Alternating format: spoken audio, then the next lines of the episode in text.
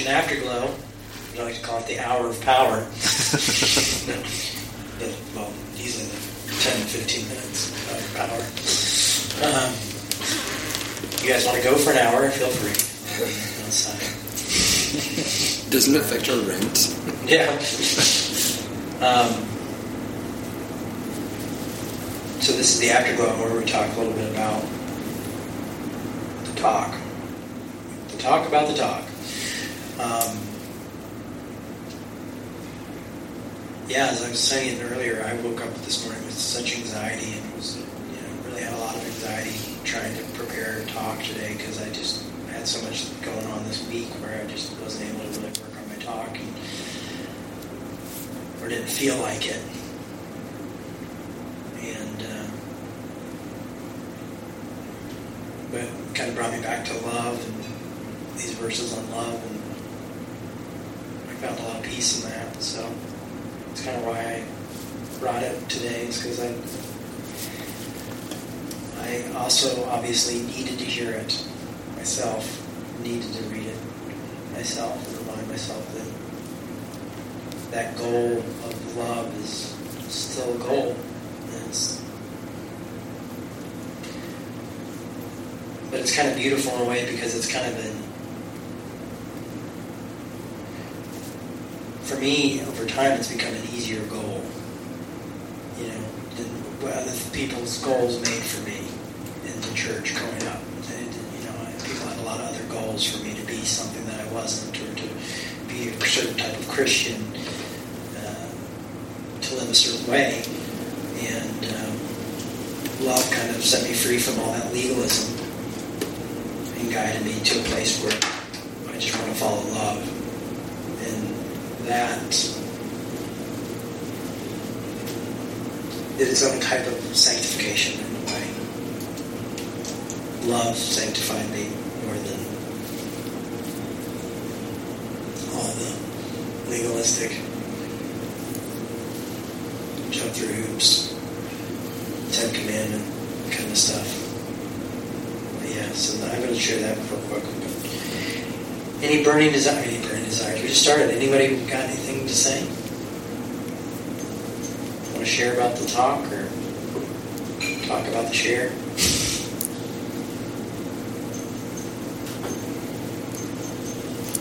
No pressure. Well, uh, I was watching a video a couple days ago by a guy named Walter Wink, and he's written a bunch of books about the powers that be and like how systems can be oppressive and how they need to be redeemed and all of that sort of thing. And what uh, was interesting when I was watching it was that even though he had done a, a whole lot of work talking about systemic sort of stuff, uh, he brought it back to the fact that we need to focus on our own inner sort of violence before we can have any sort of chance of peace worldwide or in some sort of bigger system. And it seems like the sermon today is uh, also not allowing me to cop out and just point blame at other people, but have to just be inter- introspective and think about uh, am I executing these sort of commandments that are being put down? And um,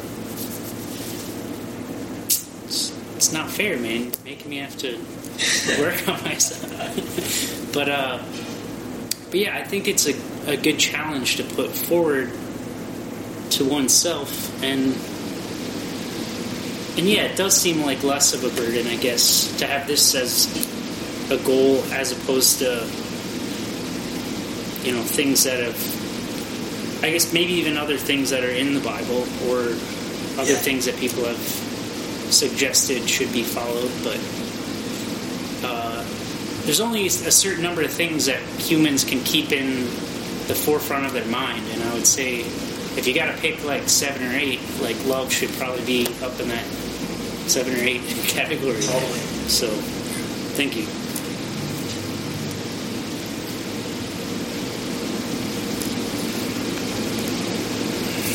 Yeah, just like it was strange just a moment yesterday. I had my son loud. Got scared and nestled in. And I just held him. I was like, "You okay, buddy?" okay. And I, I just remember for some reason thinking, man, I wish I would have had that more of that kind of love when I was a kid. You know, I wish I would have had that more. And that's why I was giving that love, is because I wished I had more of it. And so I tried to lot of ways of that maybe I didn't get, the love I didn't receive. And it's strange how those little things just kind of spark how, how to love. Being a father is just really brings it home. You know, the beauty of it and some of the simplicity of it. You know, of never giving up, never losing faith. You know, when you someone has a meltdown for 45 minutes, toddler meltdown is something to yeah. experience. Really, it's just like, how am I going to hold my own sanity when this person is just completely falling apart? Because you know, you know, as adults we fall apart, but we don't fall apart for usually longer than 15 or 30 minutes. Integral, integral. What is that integral? Uh, Intervals. intervals. You know, we oh, but you can only cry for so long. With little kids, man, it's like toddlers can just. The day my son had a meltdown, and I was like, okay, Karen gonna handle this. Like, I gotta take a shower. I got in the shower, and I mean, the whole shower, all I heard was like, oh! I got out of the shower, oh, it's still going on. I was like, this is incredible. Well, it's like their, their frame of reference. Like they, that's the worst thing they've ever experienced. You know. Yeah. It's like, as a four year old, you only have four years of reference as, of life, and so things are very upsetting because it's the I wish I could. Yeah, I can't remember what he was upset about. It had something to do with food. I'm pretty sure. Yeah. I think it's called trauma. I think that's why we're all so mentally uh, not fully stable is because we've had trauma and now our, our, our grid, our frame of reference is different. But your talk, man, got me so emotional today. Like, you fucking nailed it, dude. Like, what keeps me, one of the, the handful of things that keeps me coming back not even here, but like to Christianity, which has upset me and hurt me and scarred me a lot. Honestly, one of the things that keeps me coming back is First John, is is is God as love, and even like reading uh, First Corinthians thirteen and, and substituting love for God and saying God is patient, God is kind, you know, Yeah. and that's the only way that I can conception. I know I get pretentious and I talk about. I, I'm a very pretentious person. I'm working on that, guys. But like, uh, I've been listening to a lot of Caputo here recently, and he talks about God as an event of love that we choose to engage in. And to me, that that, that really speaks to me a lot because it's like maybe God is always there. Maybe I, I have no idea. I have no clue. But to engage with God slash love is a choice, and it benefits you and everyone around you. And I think it's it's the only hope that humans have because we're kind of fucked as far as like the world and you know the environment and and and socially. But I think that the only chance we have, and I think that's why religion is so important, is to love. And I think you nailed it, man. Like, that's exactly what I needed to hear right now. Thank you. I think it was a good reminder that it's oneness with God, this this love. Because I think we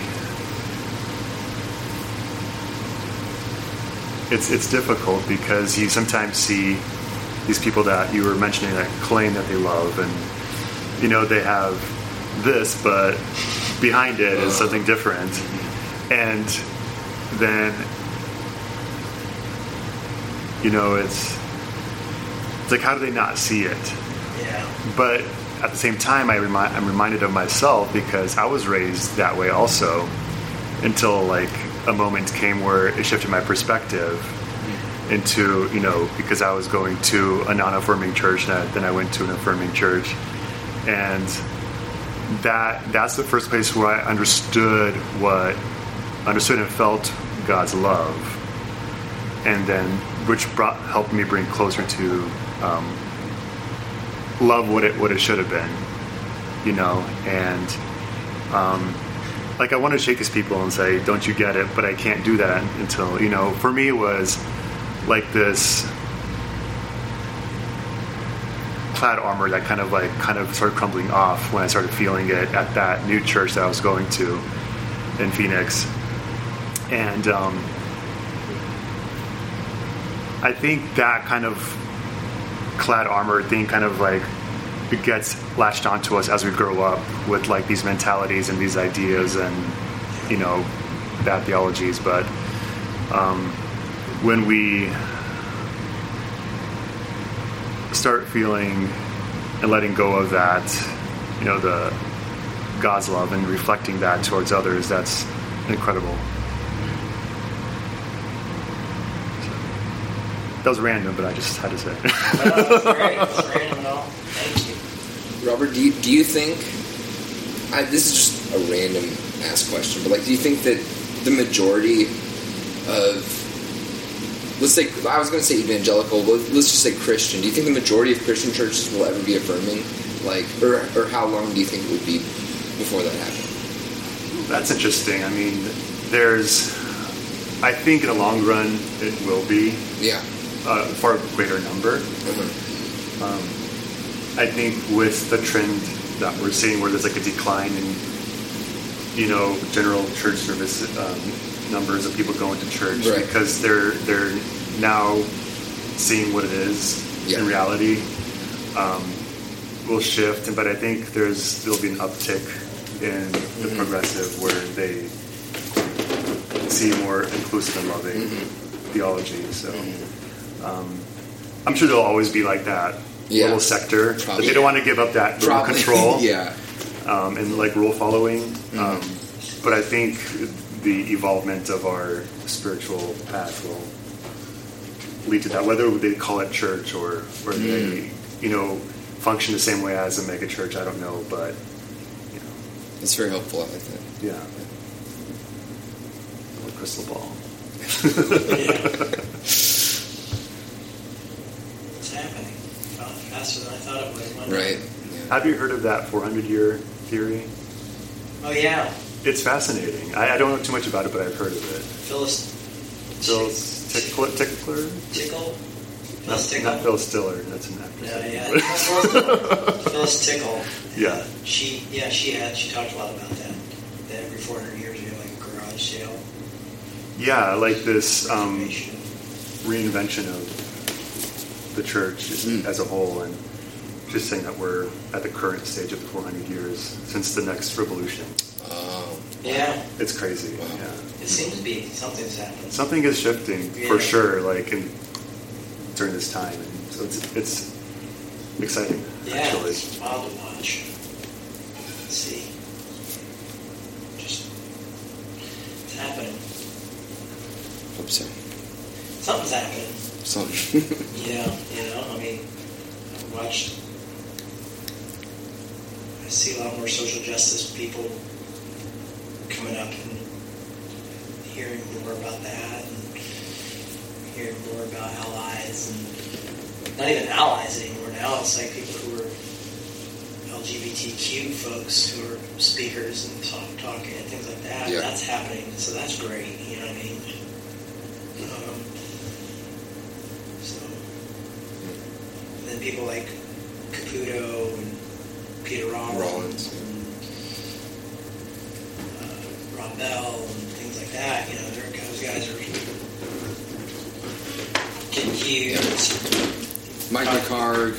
Yeah, you know, Yeah. get people to question things, you know, podcasts like the deconstructionists and all that kind of stuff. You know, it's like stuff you didn't think would ever be popular is becoming popular. True. Yeah. And it's making us really poor, but we're changing the world. yeah. Thanks a lot. There's no way to monetize, but we're changing the world. I swear to God. Uh, so, maybe we we should start having car shows and airplane shows. Revolution Airplane Show. Cause for Jesus. Like chemtrails revolution. yeah. Pass it off from Baptist. Pass it on. Muscle Put a dollar in for it. Jesus. like I remember, I think, like we were kind of talking about. I remember when uh, was it Episcopal the first um, out. I think he was specifically gay. I was going to say LGBTQ, but I think it was uh, the first out gay. Um, I don't know. Do they have ministers or, or priests? Priests. Yeah, priests. But to me, like living in the South of that at that time, that was like I was like, what the fuck? But now it's like that happened a lot sooner than I thought it would. You are like you were saying, Jay. Like it's like I think, and, and like you were saying too, Robert. Like I think there is a shift going on, and I know I've had a big shift. I know I've had a massive shift in being honest with myself and honest with other people, and yeah, that's hopeful. That's encouraging because a lot of times I just sit around and think like we're fucked, guys. Like, what are we gonna do? But this is this conversation is very encouraging. Yeah. I concur. And there's more of us than we realize. I think so. Yeah. yeah I think you're right. Now we can see. Yeah. And I see that online. Mm. You know, see that through the fact that we're able to continue, I'm able to continue to show up here and use the, do this as a job. You know, which is bizarre to me Yeah. because you would think this is not possible to do, but it's still miracles happen people listen online and support us online. What we're doing as well, so it's things are just different. Yeah. You know, I remember when we first went online, I was like, I thought it was a fad, to be honest with you. I was like, eh, I don't know about this. I didn't think one day that it would be the, The yeah. the lifeblood of church. You know, that would keep the church going. I would move to Minnesota and have to completely, you know, reshift how I think, and you know, it did. I almost feel like I should have headphones on. Sit in front of a mic like that. Check check. Welcome to the revolution. this is Jay. It's 807. The traffic looks. That was good. Yeah. That was really good. You're listening to Revolution Point O. I mean, you know, after doing a, did a podcast for a couple years, that was, or about a year. Oh, Radiocast. Yeah. Yeah. So that was very. I modeled that after a radio show. So tell me, uh, how's it going for you? anyway, thanks for coming today, everybody. Say Yes. hello. Anything? No. Say hello to each other before we Oh, um, nonprofit. If you guys want to donate, you can. If you want to, not, it's okay too. I have a hat, but I'll just stand up here and if you want to give to the offering, great. If not, that's fine too. I'd rather have you than the offering. We're done. All right, we're done. A post Christian production.